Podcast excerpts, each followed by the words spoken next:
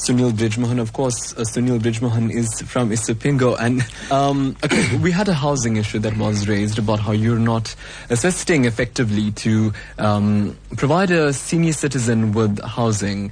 And, you know, I, I know housing is a big issue on itself, which is why we often host the Department of Human Settlements here to talk about the housing discrepancies. And I think on that note, we must actually do that again pretty soon. But in terms of issue like housing, how are you tackling that and ensuring that somebody, you know, gets the joy they, they get because they're not getting it from you right now?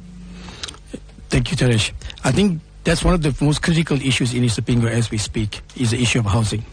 And um, I will answer my question with, uh, I think it was Mr. Prajachi that came with a communication issue of how do councils communicate. Mm. I, So think, I, I think we'll yeah. come to that. Let, let's first talk about this actually Spring issue Yeah. because I, I want to talk about communication in a short while. Okay, Just sure. with regard to housing right now, I mean, that, that was a direct issue that was raised in your ward. like I was saying, with the with the communication to my chairperson, who's Anila Gumede, and also the Morning Tembu, who's the head of housing, um, you know, we had to plan for Isipingo. Uh, for, for the reason that the Isipingo area is complex in terms of housing. We have people from the different uh, sectors of the breadbasket where you'll get somebody that's living in Isipingo Hills and then you get someone from the transit camp.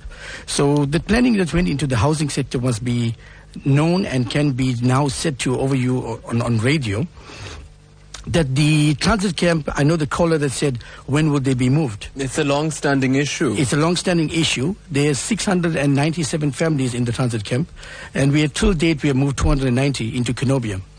Uh, the balance will be moving at the Kanku Road housing project that's been passed.